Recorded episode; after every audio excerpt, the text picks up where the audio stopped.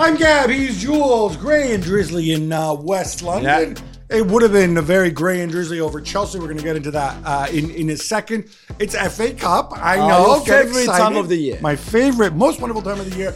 We're going to talk about United sneaking through with a late goal. We're going to talk about Liverpool's kids. We're going to talk about uh, Serie A. Inter keep rolling. How about that, Lautaro? And we're going to talk about Cristiano Oh, and his gestures, which are entirely normal.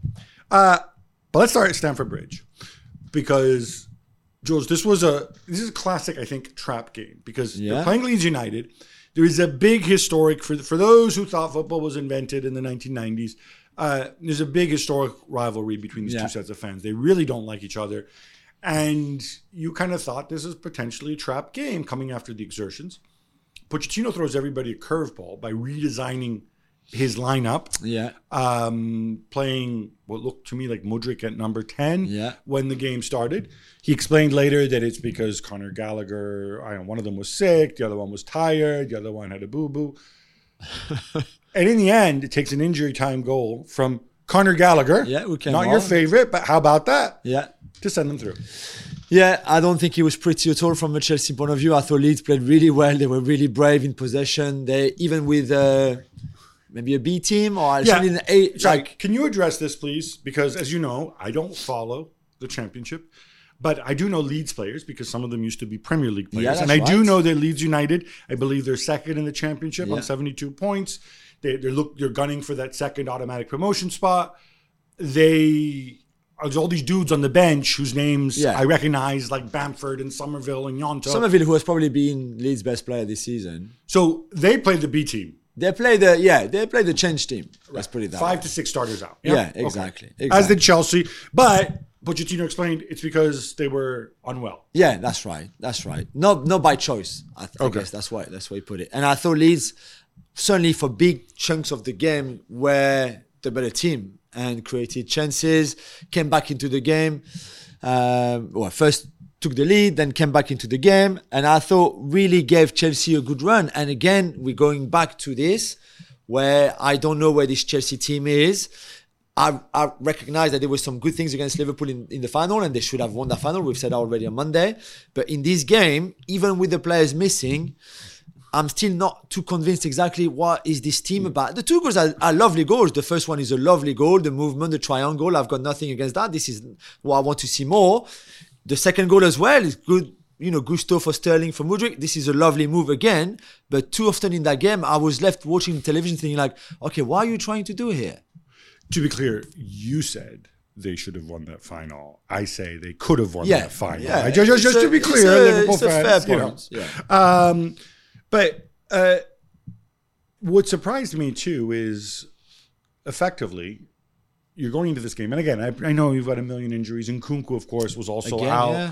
Who I would have expected the guy should start. The guy should start Mm. every game uh, when fit. But it was also a totally different system, and playing Mudryk in that role, you're at this stage of the season, you should not be. I, I I question the wisdom of changing your system, right? Completely. And you wonder, all right, but he didn't physically have a third midfielder. I- Is that where we are now because Ugochukwu's out and Lavia's out? And is that really where we are? So that, like, oh, look, I got to play Mudryk there? Of all people? Yeah, I mean, I don't know if really the team is that dependent on Gallagher. So then when he's not there, you're a bit lost and you don't know what to do to the point that you bring Mudryk. And even if he scored, he didn't have a good game. This is not his position anyway. So that was never going to work out.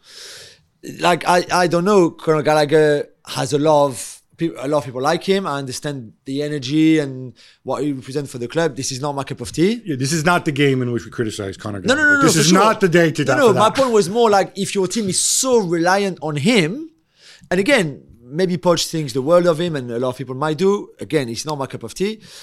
I think I think there's a problem. If you spend a billion pounds in the last 18 months and you're so dependent on one player, whoever that is, and Conor Gallagher in this instance, I think you're you're in trouble.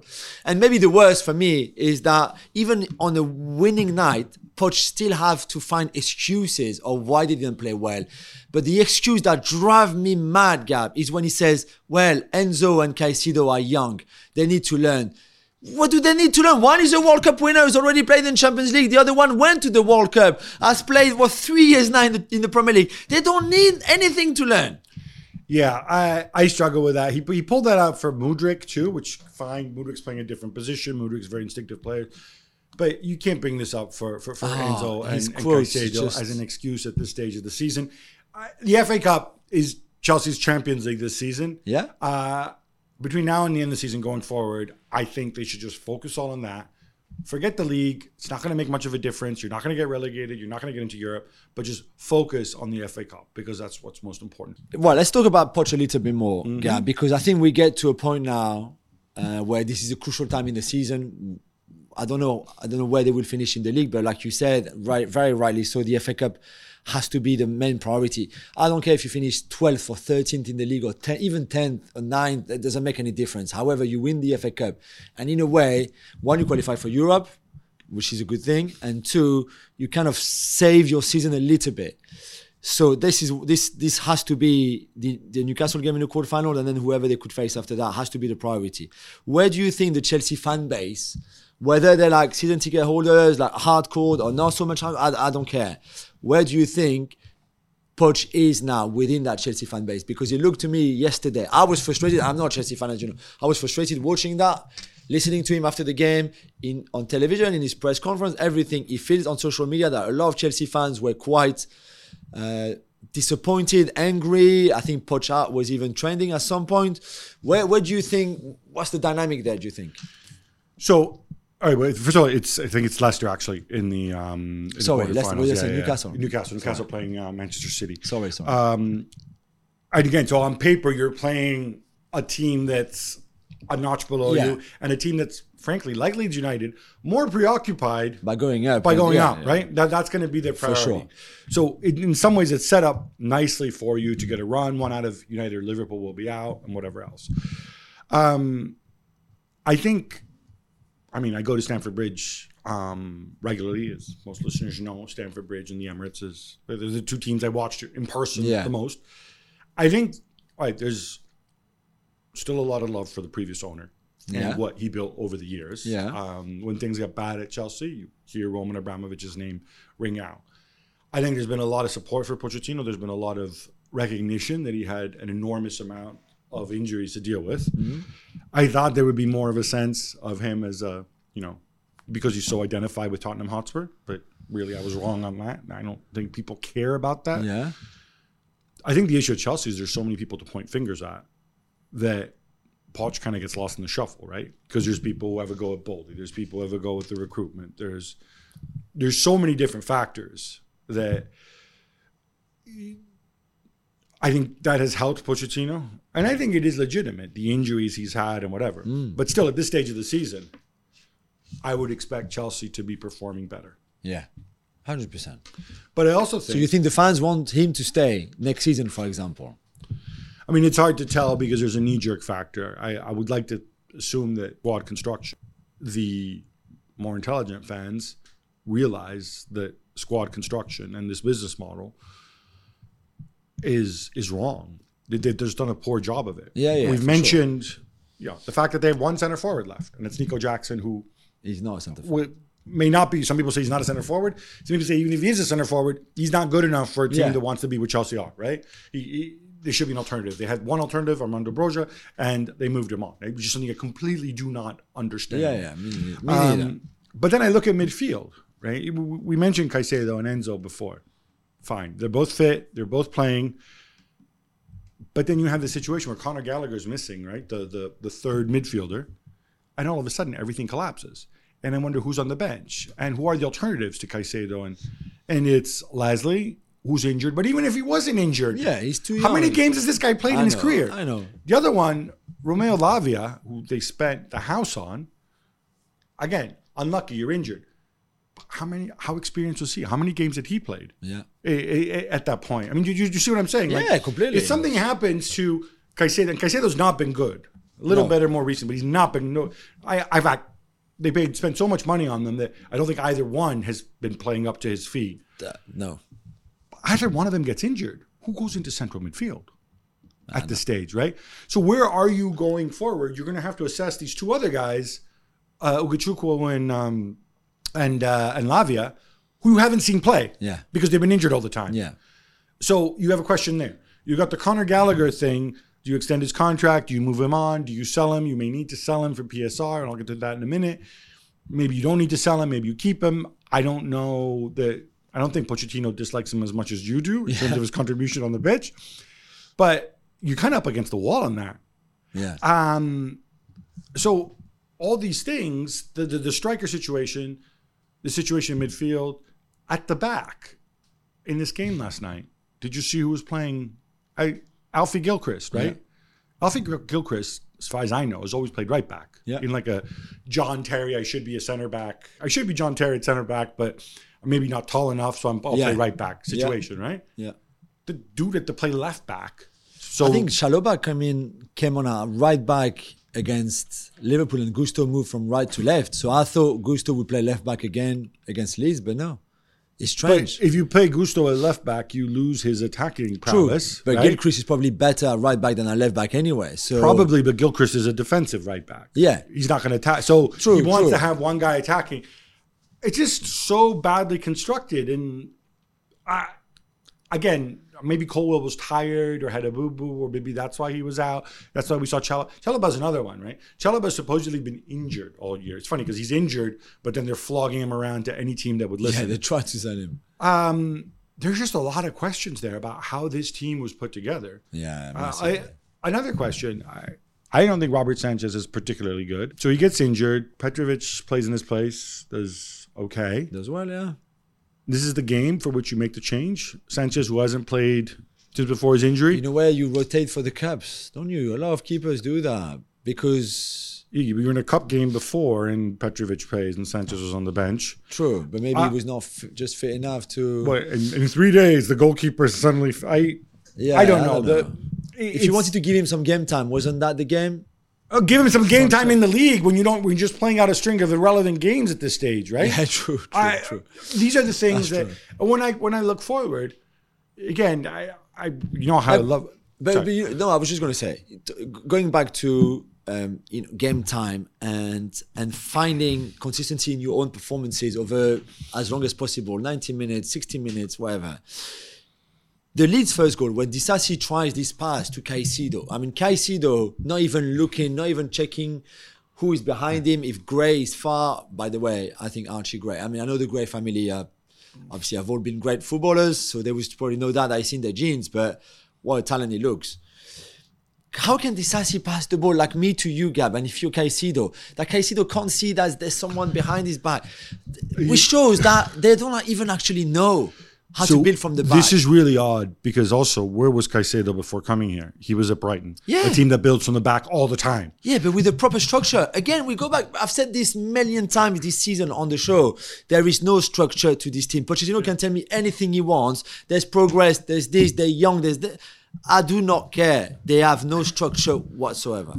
and and he's had the time to do that because they've, Yeah. they've they haven't had European football. So you've had One game a week all season. that. I think is something that's and also Disasi and Caicedo. I mean, are two guys who've been fit most of the season. Yeah, they've played right? a lot. They've played I mean, with a lot of other lot. guys have been out. I know. when I look at this, and you know, we play the game, right? Let's project three years into the future. Pochettino and Chelsea are in a Champions League semifinal. Yeah. They're winning the league. How many of these guys are realistically there and starting? And when I look at this, I don't think either goalkeeper is necessarily. I'm not saying he definitely won't be there. Is necessarily viable.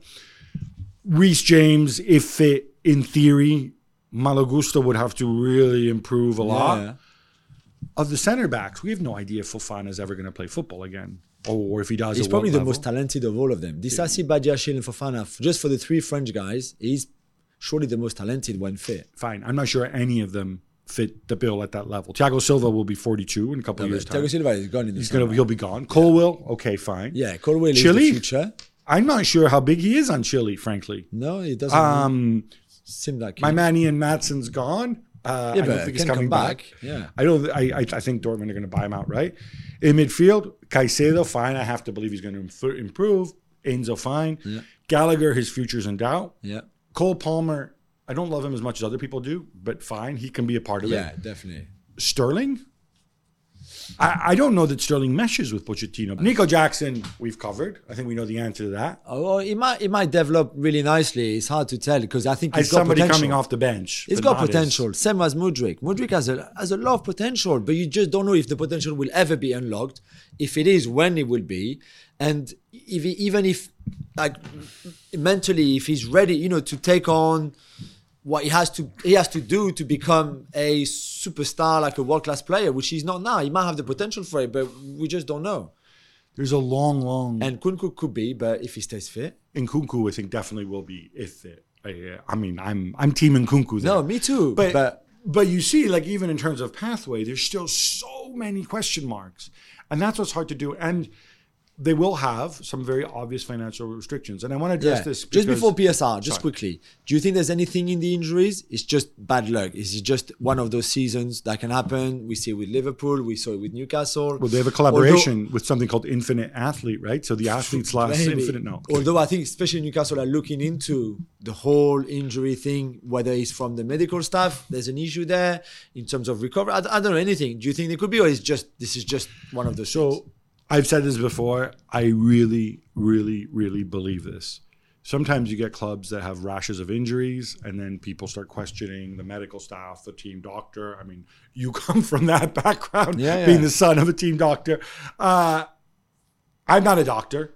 And even if I were a doctor, I'm not a doctor who has visited Romeo Lavia or seen Wesley Fofana's charts. so Yeah, I am in no position to judge this, right? People have said, oh, but when there's so many muscular injuries, it's got to be the fault of the medical staff. And again, yeah, it's all not the just training, here. maybe. We, yeah, Newcastle or the training or Yeah. Milan. This question is so far above my pay grade that Yeah, yeah. I, I don't feel qualified to answer that. It might be randomness. It might be whatever else. I do think there's a bit of a disconnect. Again, the doctors are the experts here. And yet you've got the coaches and the coaching staff and, and the director of football or whatever running the training sessions. Uh, there's got to be trust. There's got to be belief. But I don't, I'm very skeptical of this. I'm skeptical of, you know, there's different types of software and stuff that supposedly help mitigate this. I don't know. I kind of assume it's such an easy fix if it was that simple. Yeah, yeah, that everybody yeah. would do it, right? Yeah, yeah. It's just an, an, an enormous amount of injuries. It really is. Um, I just addressing the PSR, which is our the, the profit and sustainability regulations, the new version of financial fair play. There is a story out there this week that because of the way it works, Chelsea are Chelsea have to watch their spending and they're in danger of breaching. Um, there's a story that suggested uh, that by June 30th they have to raise 100 million. Yeah. I Just wanted to address this a little bit. Chelsea denied this apparently. I think Chelsea. There is one good thing. Let's see, Chelsea fans or something positive is I don't think it would have any trouble raising that hundred million. And remember, when you sell, also you take off the wage liability Yeah. for the player in, in the next season as well. So there's a savings there too. So, but just of that hundred million, I think the way Maatsen's played for Borussia Dortmund, I think the the release the clause to make the deal permanent is around 35 million. I don't know if they're going to offer 35 million. They may offer close to it, but I, I think that's done. Yeah. And also, people forget Lewis Hall to Newcastle. That's an obligation to buy. Yeah, that's right. That's another 30 million. You're two thirds of the way there. You can pretty easily make other savings Yeah. before we get into the world of you know And the- Lukaku two- and Ziyech and all these other guys on loan, right? There are two academy products as well. So all the money comes straight into Exactly. profit. It's it's it's straight profit Yeah. uh, on that situation. So in that sense, I think they're going to be okay. Yeah. What it does mean is they can't have massive liabilities, you know, in the upcoming year. Um, Yeah. They're going to have to.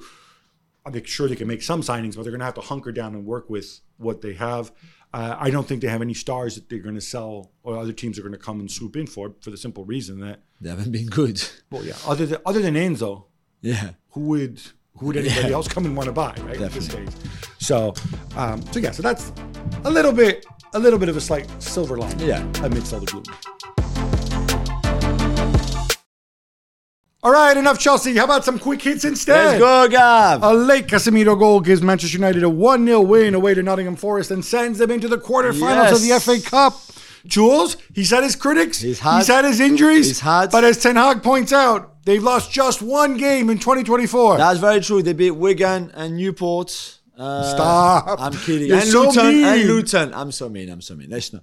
Yeah, one draw against Spurs, and uh, and then the defeat against Fulham, and that's it. So it's a good. I know it's a good start of the year. I'm sorry, that game is so underwhelming. They had chances, and McTominay could have scored earlier on. That late, How many late times have we got- said McTominay could have I scored know, but McTominay, sh- if, again, going back to Gallagher, if you rely on McTominay scoring goals for you for you to win, there's something wrong in here. I know they've got injuries again with Højlund, mostly missing, which means Rashford plays up front and he's really not good in that position. This is not his position. Can I, can I say my I told you so? Yeah, you You told me can't so. go into the season with Martial and Højlund as your That's very true. That is very true. You were right. You know, you, we all know you wanted Bas Dost at the club. Unfortunately, that could not happen. Antony, I mean, what's the point? There's no point there. But but they won't. They find a way again to winning, which is the most important. But um, but it's City away at the weekend, and that could be a very different. Is Amrabat your left back now the rest of the season? I mean, I don't know if you remember against Galatasaray in the Champions League, he was playing left back. He made that terrible back pass that cost them either maybe the penalty and the red card or something like that. He made another one yesterday that was so bad. Awoni could not do anything with it. But I- and I know there's I know there's injuries and stuff, but I don't know. Amrabat, the guy never plays in his own position, and when he plays, it's in a different position. Oh, I mean, I don't know. This this is just a shambles. Speaking of the game, that game they lost. The Guardian another report that some senior players asked for the day off after that home defeat, the home defeat against Luton on Saturday, but were denied. What do you make of all of this? I think this is a bit mischievous. I think this is again, this is people's PRs, people's agents saying, "Oh, look, they did this." I hope it's not the club leaking it. I have no problem with Ten Hag uh, turning it down because obviously the game day after games anyway, it's just to warm down, maybe some video study. Um, Ten Hag's entitled to make his right decisions. I don't see why this is story. And the reason I bring it up is because it's the kind of thing where they lost this game where they said, "Oh, these lazy players, they wanted the day off." No, Well, you have to- usually you don't ask for a day off after after a loss. Maybe sometimes you want to clear your mind. I don't, I have don't an know. issue with it. Manchester City also advanced with a 6 2 drubbing of Luton Town. Jules, what impressed you more? Erling Haaland's five goals, Kevin De Bruyne's four assists, or Jordan Clark's wonder strike for the like first goal? Clark. Let's, Ah, let's just I not mix that. your eggs and whatever. Um, five goals from Haaland, pretty incredible. You were you were teaching me that George Best scored six in an FA Cup game. He did, yes. Wow. Apparently, that's the record. And, Okay. and some people said that he must have been angry because he was taken off because he couldn't so beat. George Best's record. Yeah, yeah. Oh, yeah. Haaland, yeah. Um, I mean, I don't know. He came off after 77 minutes. I've got no issues when you score five. A game that he should have never played. Let's be honest. If he was on form, match fit, full of confidence, he would have never played, certainly never started that Luton game. And neither would have KDB. The fact that KDB plays because he only played five minutes against Bournemouth the weekend before, that he needs some match fitness. He played four assists. They understand each other so well. They just have that connection, which is so beautiful to see, even if you're not a City fan. But by the way, KDB's four assists, I think three of them were kind of, they look really, really simple and basic. Yeah, yeah, yeah. yeah. Uh, you know, it wasn't this like sort of like you know defense splitting super packing. Yes, true. You know, eyes on the back of your head. But I think that shows how good City are going forward. Defensively, a couple wobbles. Yeah, come on. The best one is the one where Haaland doesn't even have to look at KDB and the ball just arrives. He just Haaland keeps running and the ball just arrives. Like, oh, it's just if it was like perfect. Shout out to Matheus Nunes too on the Yeah, first goal. yeah. The Athletic and others report that Real Madrid have reached a verbal agreement to sign Bayern Munich's Alphonso Davies this summer coming. Well, at some point, and his deal expires in 2025. What do you think of that? First of all, this doesn't mean anything. Um, it's a formal, it was a verbal agreement. Yeah. Like, Hey, you know, would they want to speak to come? his agent, like, you want, Yeah. to, want to come? Yeah, okay. We'll pay you this much. Okay, great. so, first of all, they're not even supposed to speak to Alphonso Davies because, you know, he's 18 months away. He's in the contract, So, technically, they're not even supposed to talk to him. Um, I think if Bayern want to move on in the summer, you know that Davies wants to come to Real Madrid. You have an idea of how much he wants to get. So then you can negotiate with Bayern and say, hey, Bayern, can we do a deal? Because you don't want to lose him on a free in a year's time. Yeah. It's as simple as that. Bayern also have leverage. If I'm Davies, I'll say, sure, Real Madrid, here, I come. Uh, I'm better than, than Jules's boy, Ferland Mendy. Sure. But that's all it is. It also gives you more leverage. If What's the you're values you think in the summer with a year left to go? with a year to go, 50 million? I would assume it's the 50 million range. I mean, Yeah. but then again, Mason Mount scored more, than, cost more than that. True, so true. you know, Make of it what you will. All right, Jules, we got more quick hits. Yes. Jurgen Klopp sends out the kids against Southampton, and they win 3 0. Jules, five youth team players in the starting That's lineup, right. uh, not counting Caoimhin Kelleher because he's a grown up now. Yeah. Uh, seven at full time. This is pretty remarkable stuff. Incredible, including a 16 year old who looked, to be fair, who looked really good as well. Who looked about eight years old. who looked eight years old. It's I mean it's one thing to play them. To be fair, and we saw remember Arsene Wenger in the back in the years in the League Cup always used to send a lot of the kids from the under 21s. It's another thing for them to do well and to do well like this, to play with maturity, to play even if they lack experience, to play with confidence, to play with momentum, etc. And that, I guess that comes from the manager and the dressing room itself. But I thought they were outstanding. Uh, from Lewis Koumas, of course, son of Jason Koumas. of course, uh, to Jayden Danns son of as well. The two goals that he scored, especially the second one, which is a proper, really mature number nine goal where you follow on the Yeah, wheel. You know, you he doesn't even look. yeah, it's just brilliant. Well done to them. I don't know how many of them will really make it big at Liverpool. Some, uh, for some, I mean, we know already some won't for sure. But at least it's a great opportunity that they that they they had and that they took. See, when the lineup came out, I thought, okay, so he's resting what few fit starters he has left, which completely It's fine. one thousand percent makes sense, and I was ready to go and defend them after they got knocked out, um, which I thought would happen because reportedly Southampton are in the playoff They were places in the good. championship. They were good. Southampton. they Um, could have been two 0 up before Liverpool scored their first. but goal. yeah, but now they won. No, no, I know, I know, but but credit to Southampton and Russell Martin because uh, they were good. To be fair, Bild in Germany report that Liverpool have reached out to Iñaki, Iñaki Ibanez, sorry, who is Xabi Alonso's agent. We kind of expected it, right? One thousand percent. Of course, they're going to reach out to him. I mean, I think everybody knows the story. Everybody knows he's a former Liverpool player. Everybody knows that Liverpool, uh, his former clubs, Liverpool, Real Sociedad, Real Madrid, and Bayern, are the clubs for which he can get out of his deal. So yeah, Yeah. totally. They'd be stupid if they didn't And Bayern the same. Bayern have done the same already for sure. Yeah, although you know my thoughts on that one. Yeah, yeah. Sticking with Liverpool, the Daily Mail reports that they're still hoping to bring Michael Edwards back to the club. Supposedly, former Milan sporting director uh, Ricky Massara Yeah. and Nice's Florent Ghisolfi, is that his name? Ghisolfi. Ghisolfi are the plan Bs. Or one Yeah, is plan B, one's it- plan C, I guess. Apparently, it looks like um, Edwards has already like rejected the first offer that they've already made Right. since Klopp announced his uh, his departure to come back to the club. Apparently, I read in the Times. I think Paul Joyce saying that he wants like full control, not just I think being the sporting director, but be- being like really in charge of a lot of things. I'm not sure if Liverpool and the Fenway Group are ready to give him that or not. Uh, I don't think it would be a bad idea, I guess, to bring back Michael Edwards. He he left because he wanted to take a break from football. He wanted to take a break. He said, I've been doing the same job for 10 years. I want to do something different, blah, blah, blah. He, he turned down offers from Chelsea Yeah. and Manchester United who were, were after him. But now I think, I, I don't know what he was planning to do, if he wanted to go and like work for SpaceX and fly the shuttle rocket into space or something. the reality is, when you're really good at one job, even if people think you're clever and can do many different things, they'll generally see you in that job and they'll Yeah. want you in that job. And I think But could you see him a bit higher up then? Not just a sporting director, but how maybe much higher up. I mean, he's Maybe- not going to be the CEO. no, the but like a director of football, maybe where you over overlook even the the reserves, the academy, the Sure, women's why team. not? I'm interested in these two other two guys because, uh, like, I can't speak for Florent Ghisolfi.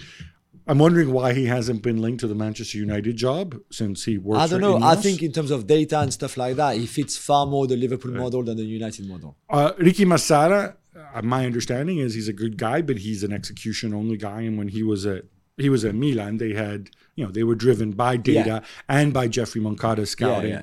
and he kind of was the guy you know who he worked with Maldini. Maldini would say, "All right, let's go get him," and he'd do the negotiation. yeah. So it's a different kind of role. Yeah. Inter destroy Atalanta 4 0 on Wednesday night to go 12 points clear at the top of Serie A with 12 games to go. We've said already that the title race is gone, but you really believe it now? Yeah, I, like on. my, my rule of thumb. My rule of thumb is that when it's more than one point per game, um, the title's done. Yeah. So there are 12 games, 12 points. One more win, if they can increase that by one more, or the number of games go down, then I think they'll be done. But I think already, you know, they play on Monday. I mean, Simone Inzaghi rotates all the time Yeah, anyway. yeah. Arnautović started last night. He's going to rotate even more. Um, I feel a little bit for Atalanta. They had some calls which I think were the correct calls, but they were VR calls went against them, so Yeah. they were all grumpy Yeah, as a yeah, yeah. result. I still think they're good value to qualify for the Yeah, Champions League in. I fifth agree. place. I agree. Newcastle United also advance in the FA Cup, but they need penalties against Blackburn. Jules, they still have a ton of injuries and they keep slipping down the Premier League table.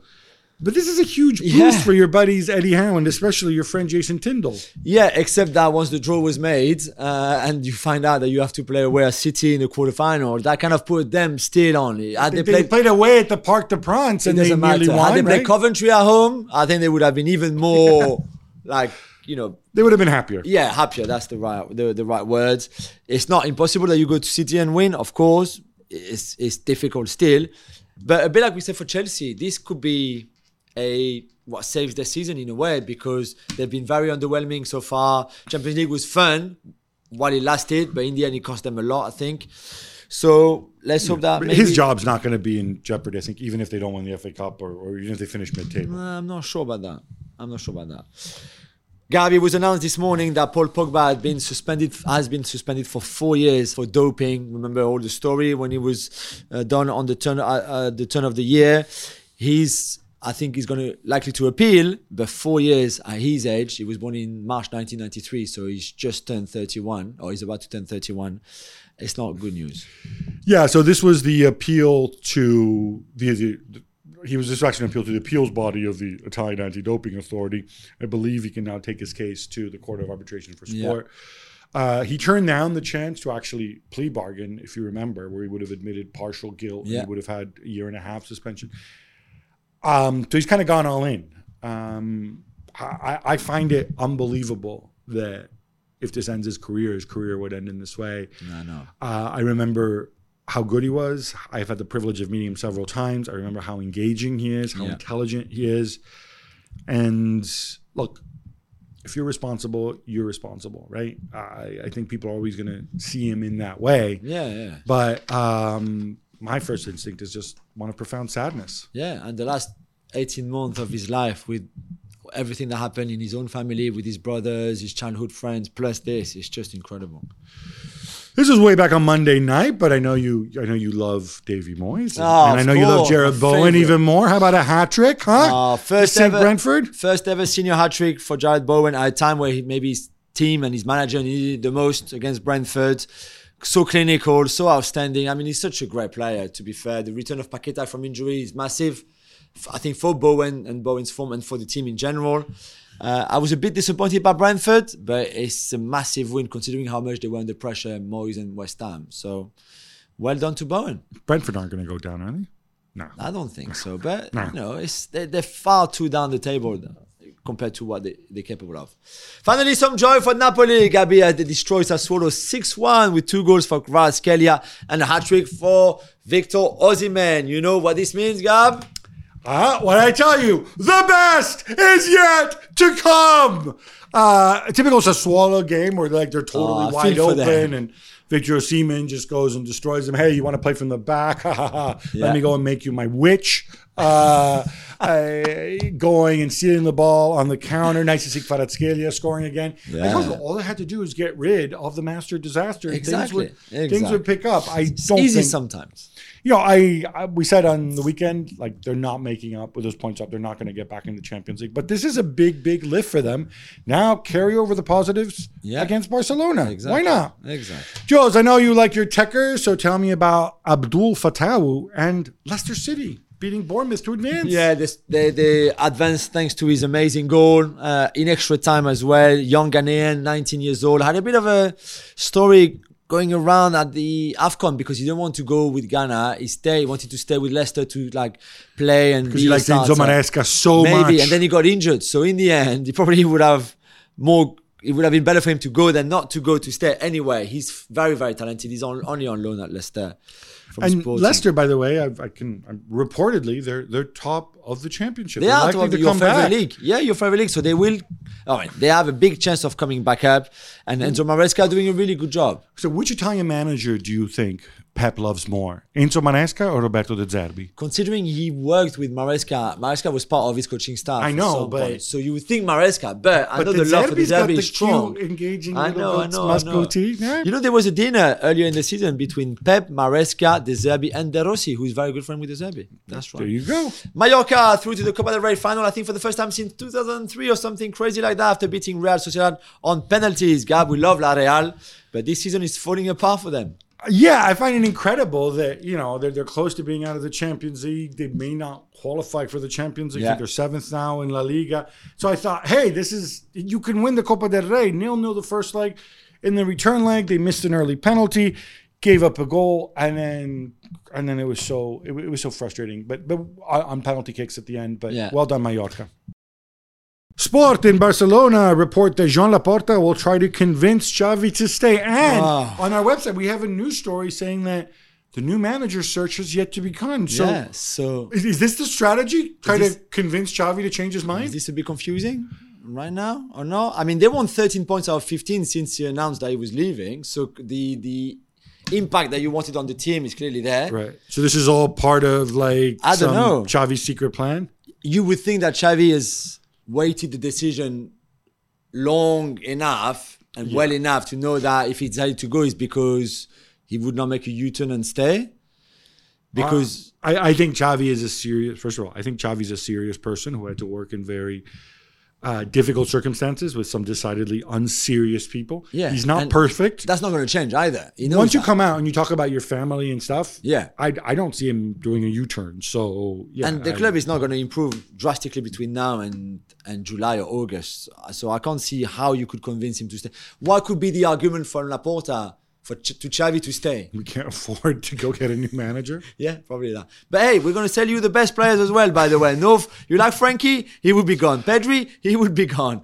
Like, what kind of argument could you have? I, to I keep gotta him? say, when you when you venture into the Catalan media, it's this weird parallel world. There, there's a there's a story out there too that um, Laporta met, like somebody had video of Rafaela Pimenta, who's Yeah. Erling Haaland's agent, as well as the agent to Mazraoui and a ton of other people. to all of those people, yeah. uh, and Maxwell, former Barcelona player, yeah. going to into what looks like Laporta's office, and so instantly it's like, oh, they've got a deal for Haaland in place. I'm sure it's Yeah. Highland, yeah. Ibrahimovic, maybe, coming back to the club? Who knows? Yeah, Ibrahimovic has a job. Come Ah, on, yeah. leave him alone. Everton leap from 17th place to 15th in the table without kicking a ball, Gabby, as their points penalties reduced in appeal from 10 to 6, which is great news, but they're not off the, off the woods just yet, are they? Yeah, because of course that was the points penalty for the previous three-year cycle. Now they have this real-time system. As a reminder, Nottingham Forest and Everton are both um, have both been charged Yeah, with for this violations of profit and sustainability rules for this season, so they could face a further penalty. Um, personally, I think given the reaction, given the way they've played, and of course these extra four points, even if they get docked more points, I mean, unless they get Yeah. docked like 20 points or something, I think they're going to be okay. And much as I often don't like the way he plays, and I'm not turned on by his gravelly voice, unlike some, um, I think we need to give some credit to the S&M man, Sean Dyche, because he's getting. Yeah. I, those are tough circumstances. I know, but they are still only 15th. They'll be fine. I know, I know. They'll be fine. Yeah, they'll be fine, but yeah. Brighton are out of the FA Cup, losing 1 0 to Wolves. Jules, some love for Gary O'Neill. His team are in ninth place in the Premier League, too. And yet, everybody gets so excited over Roberto De Zerbi, Yeah, who's not going to be without Mitoma the rest of the year and has a bunch of injuries. yeah. But shouldn't Gary O'Neill get Massively. just as much love? Massively. Remember He's got how, worse players. Yeah, he studied the sheep really well at Bournemouth when he went there. Maybe it was a bit harsh that they let him go. And then I think when a lot of people saw him getting the Wolves job, there was maybe a bit of skepticism, and he he's just proved everybody wrong. It's not just that he. It's I think tactically he looks really good. He looks very um, mature in the way he coaches this team. They've got at times different plans. They have the same formation, but different plans in it. He's improving the players individually, collectively is is, is sound as well. Can you I'm really explain impressed. to me why Bournemouth got rid of him? because had done well there in terms of results. Yeah, I, I think they just thought that Iraola was going to be a better fit and that they just liked Iraola and his philosophy a little bit more. Bill is very good, but wow. Yeah, no, no, I know. Well done to Gary O'Neill and to Wolves, that's for sure. This were way back. This was way back on Monday night, but Paulo Dybala's hat trick gave Roma a 3-2 win at home against Torino. Gabi looks like Serie A will get five Champions League spot next season. Let's hope for you. And now Roma are just two points away. Yeah, so are a bunch of other clubs, but still. Yeah, the um, race for that. The race for the title is gone, but for top four, I mean, Look- fourth, fifth place is great. Since Jean Mourinho left, they've scored in every single game. Yeah. And they've gotten four wins in five Serie A matches. The one game they lost was Inter. against Inter, and they lost 4 2. So they, Yeah. they still got on the score sheet there. And of course, they advanced past Feyenoord um, in the Europa League, albeit on penalties. Now, um, I want to be fair here. I don't know that it's so much a turnaround in results that I think is a credit to De Rossi because other than, again, other than the Inter game, this was an easier sched- uh, Yeah, schedule. I guess Torino was the first decent team Other than Inter. Inter, yeah. yeah. That said, um, it's the it's how they've completely changed the way they play. They play such attacking football. He has relaunched Pellegrini as an attacking force. Um, they're just playing the kind of football that we never saw in Yeah. Mourinho, and then Mourinho said was not possible to play with this group of players. So I think that's a real credit to Daniele De Rossi. I think back to what you said earlier about the um, about the, the lunch. De Rossi, Yeah. De Zerbi, Maresca, and Pat. That's a pretty cool lunch. So, okay, let's face it. De Rossi's far cooler than all of them. Yeah, right? yeah, for sure. for sure. Um, but it means De Rossi's totally married to this style of play. Yeah. To to that kind of philosophy. Um, Yeah, I learned this week that De Rossi and De, and De Zerbi were really good friends to the point that their children, so De Zerbi's daughter and De Rossi's son, who are similar similar age, are live in London, study in London together, and live in the same place. They're not uh, they're not in love; they're just friends. But I just find it amazing that the kids of De Zerbi and De Rossi are in London studying, sharing the same flat or house or whatever. Um, it's, that's amazing, man. So they face each other in the Europa League, of course. That Roma Brighton tie is going to be pretty special. yeah, uh, I'm looking forward to that. Shall we check in on our pal John Textor? Oh, come on. Seriously, all this abuse towards them early in the season. Crazy. Now Lyon are through in the Coupe de France on penalties. Yeah. Prior to that, they'd won five in a row. Yeah. It's it's not just Stone Wine. It's not the just the man who put him there. It's Textor. It's Textor as well. Well done, Johnny. I mean, it was about time that we could congratulate you. 11 wins in 13 in all competitions. It's remarkable how much they've turned Mm-hmm. things round. Stonewise have done an incredible job. Luis Enrique needs to look in the rearview mirror, right? yeah. Although there's still a little dot far, far. yeah, it's probably a 40 points uh, swing, but still, you never know, I guess. You never know. But some of the recruitments is paying off already. Benrahma scored his first goal at the weekend for them. Uh, Okay, the, the, the cup game against Strasbourg was nil nil. It was pretty bad. They won on penalties.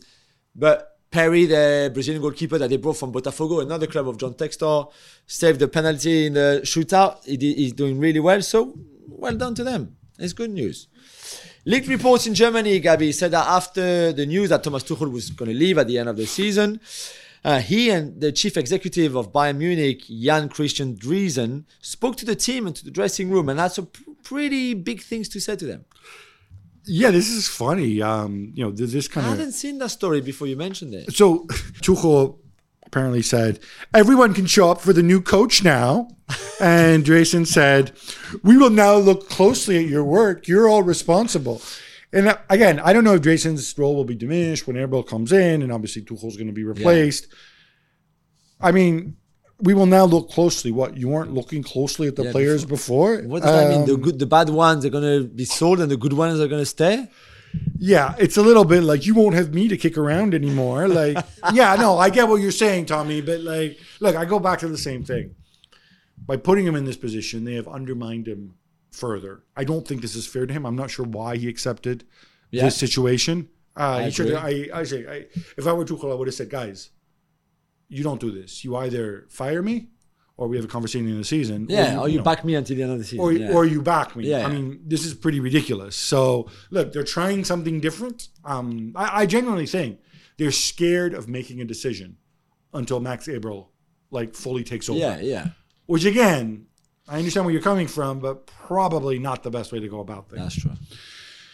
Jules, we haven't talked to Mbappe yet. Hey! How about reports that if he goes to Real Madrid, he wants to bring little brother Ethan with him? Well, that would make life easier, obviously, for the whole Mbappe family because everybody could then move to Madrid because Ethan and Kylian will be there instead of half of the family in Paris with Ethan, the other half in Madrid with Kylian. Ethan's an adult. Does he need his whole family with him? But that's what they do. You know, it's fine, but it's fine. It's absolutely fine. When you have the a big like kind of private hotel for yourself, it's just easier. Also, right? aren't his parents split?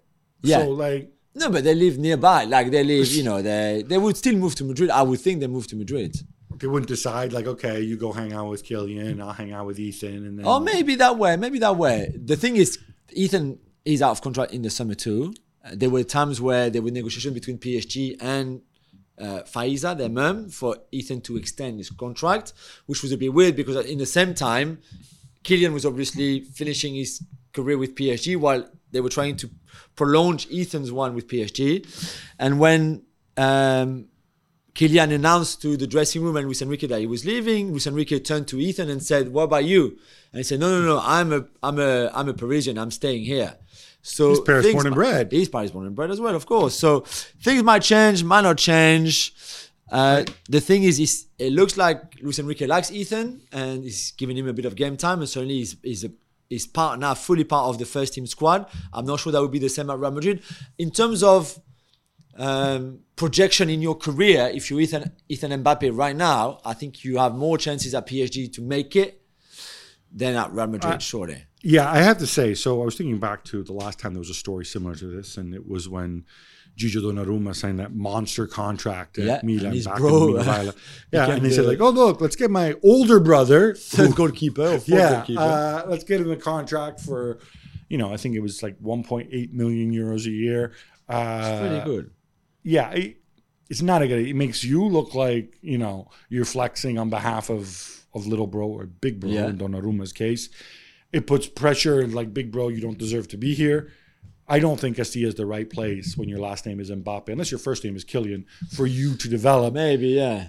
Viewed from the outside, I think he should stay where he is and grow at. I think uh, that's what would happen. I think that's what would happen. Vinicius makes his return to Valencia this Sunday in the league for the first time, Gabi, since he was racially abused in that stadium. And the club, as in Valencia, have denied access to a Brazilian documentary crew uh, who doing a documentary on Vinicius uh, that's reporting uh, the story. Gab, is this a big deal? So they've denied accreditation, meaning Yeah, like um, get in. I mean, they're not stopping them from buying a ticket and going in. Although then, you know, I don't think they'd be allowed to film. I think that there's rules governing this. I don't think this is a big deal. I, I think if I'm Valencia, this is exactly what what I would do because my job is to protect my club from situations, and I So, cannot but you, control. You're scared that if if he's get racially abused again, then that would be in the documentary. well, it would probably be leaked immediately because there's a bunch of people running around with cameras, even more so Yeah. than before. You know, I, I think Valencia are in a particular situation. I think people often don't understand this about clubs, especially Valencia, especially given who still owns uh, Valencia, where you have a lot of fans who are angry with the club or Yeah, angry yeah. with the owner. Yeah. Uh, you cannot control 40,000 people inside your stadium, right? So putting the Vinicius documentary film crew amongst your fans, I think is slightly like waving a red flag to a bull. So they're not they're, they're not journalists. They're not you know journalists cover the game week in week out. Yeah, yeah. They shouldn't have any special access to to accreditation any more than any other film crew. I understand this, and I don't. I personally don't have a problem with it. Yeah. it's their stadium. I agree. Bordeaux's Alberth uh, is uh, out of his coma, Jules. Um, Alberth Elis, of course. Yeah. Uh, we pray for his recovery. Yeah, it's good news, Gabby. Though we mentioned the story on Monday, the uh, the whole thing happened on at the weekend, the head of clash, and then he was in a induced coma because he was not responsive. Now the doctors are still quite cautious and say, and the family saying we need to wait to see how he kind of reacts and everything. But he's he's woken up, which is very good, and and let's just hope that everything is fine because that was a very very scary time for for him and all the people around him. This was also way back on Monday, Gabi, but Fiorentina beat Lazio 2 1, and it was a pretty incredible game. Pretty incredible in the fact that Fiorentina was amazing. hit the woodwork four times, Four times in the same game. including a, a, a- a missed penalty, Uh, Lazio actually took the lead with Luis Alberto, and then who got the eh, Captain Jack? Of Captain course. Jack got them high again. Jack Bonaventura scoring the late, late winner for Fiorentina. I'm happy. I'm happy Fiorentina play attacking football. They play really attacking football. In fact, sometimes it's feast, sometimes it's famine, Yeah. but they're really, really fun to watch. They have some good players. As for Lazio, I don't know if their minds were on Bayern already. It's, it's a ways away. Yeah. But um, but yeah, That was a deserved win for Fiorentina. Definitely. World champion Spain have added the Women's Nations League to their trophy cabinet. Jules, I watched the extended highlights. Yeah. This looked to me very one-sided. Well, yeah, I watched the whole game, Gabby, and you could have just watched the extended highlights and it would have been the same. It was just, there was no match, really. I don't know if the French were a bit nervous because it was their first fin- their first big final, even if it's the, only the first edition of the Women's Nation- Nations League. It was in Sevilla against the world champions, against a team that looked, that is so good and looks so good, and maybe the French were just yeah, just a little bit too nervous to play their own game, but there was just they were battered. Uh, It's only 2 0 in the end. It could have been way more. The French had zero shot on target.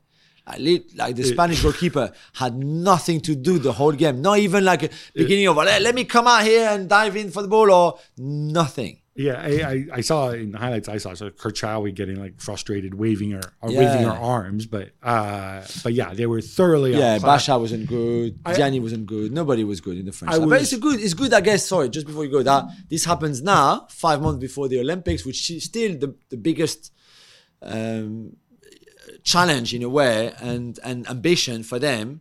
And see where they are compared to Spain, and, and, and pray to avoid Spain until as far as possible in the Olympic tournament. Newcastle co-owner Amanda Staveley was in court as a Greek shipping tycoon says that he owes he owes her or No, she, she owes owes him. him. She owes Sorry, him. sorry, yeah, sorry. she owes him 37 million pounds.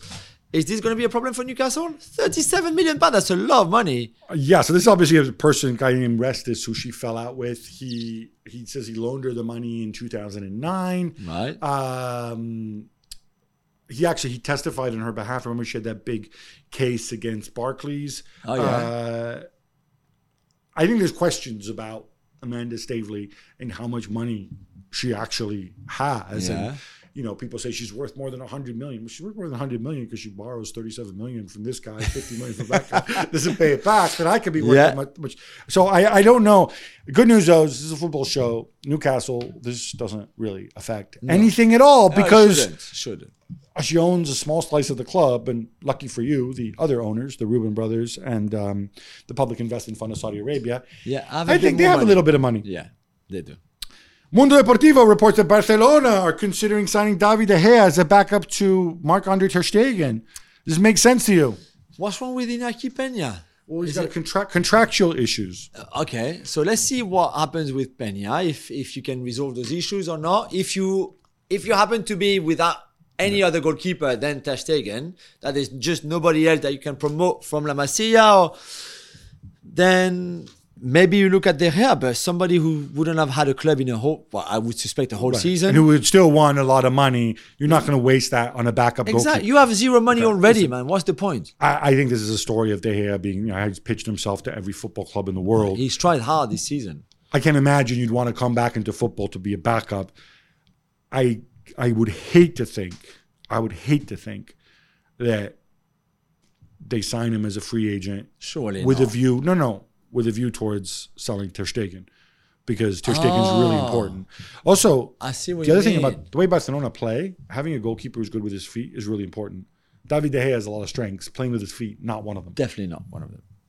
Gab, I know you love your predictions. So what about the draw for the quarterfinal of the FA Cup? Manchester City against Newcastle, Chelsea, Leicester, Wolves, oh, Let's do this together, Jules. Come Okay. on, come on. All right. City, Newcastle. Who you got? City. City, yes. It's just going to be all chalk. Chelsea, Leicester. Oh, mean, you're going to go on the ah. Enzo Maresca tip. I like I like Leicester. I like Maresca a lot this season. But you're right. I think the priority for them will be the league and not the cup. And the priority for Chelsea will Be the cup so- and not the league. And it's a Chelsea will Bridge. go just Yeah. about though. No, you know, just about they go through. Wolves, Coventry City. Team ah. Gary O'Neill. Let's go. Let's do this. O'Neill, Let's go. of course. Gary. Because that's the priority as well, the FA Cup, because they will finish 9th, 10th, 11th in the league. It doesn't matter so much. Manchester United and Liverpool. What kind of Liverpool team? The the under 21s team or the first team? Look, I think they play these games in a couple of weeks in March. Um, in I don't March, think yeah. the injured guys are going to be back. I wouldn't blame Klopp if he plays a mixture of kids, and he's got to win the league. It's more important to him. I know, So- but he wants to win everything, no, for the last season. I presume he wants to win everything every season, but he's also a realistic man who's got to who would rather win No, I a know, league I title. know. So I'm going to say this is the most likely upset is United and would be an Ooh. upset. And it's at Old Trafford. Nah, I go Liverpool. I'm going to go United. I go Liverpool on penalties. French President Emmanuel Macron met with the Emir of Qatar, so it was entirely normal that Kylian Mbappe would be ah. invited along too, right, Jules? And Nasser Al Khelaifi and a few people from the club, not not just Kylian and the Emir, although they, they shook hands, they had a little uh, discussion. Apparently, the Emir wished him good luck um, I- for for his new adventures, new ventures, whatever you say. But yeah, it was it was still funny. You could see where they were sat, where Nasser was sat. The Emir was on the main stage with Macron. Kylian was on this side. Um, yeah, it's cool to go to l'Elysée. Have you been to the l'Elysée Palace? Yes, I used to. Uh, I used to go there um, Every Sunday for roast. What? Every Sunday for roast. No, no, no. I, I used to. I used to go there to visit Sarkozy when he was. Yeah, of when, when he was Yeah, in charge. I He had us over several times. Yeah, yeah, yeah. That's cool. Cristiano Ronaldo was handed a one a game ban. By the way, just on Kylian Mbappe, all the memes on social media were just amazing. People saying, yeah, they're gonna give him Guadeloupe and Martinique to make him stay at PSG. He's gonna become a uh, some sort of minister. It was it was brilliant. Go and read them out. Cristiano Ronaldo was handed. Why don't they give him Lusail? Yeah. what would you rather have, Guadeloupe or Lusail? The city of the can't. future, and The copies there. Oh yeah, exactly.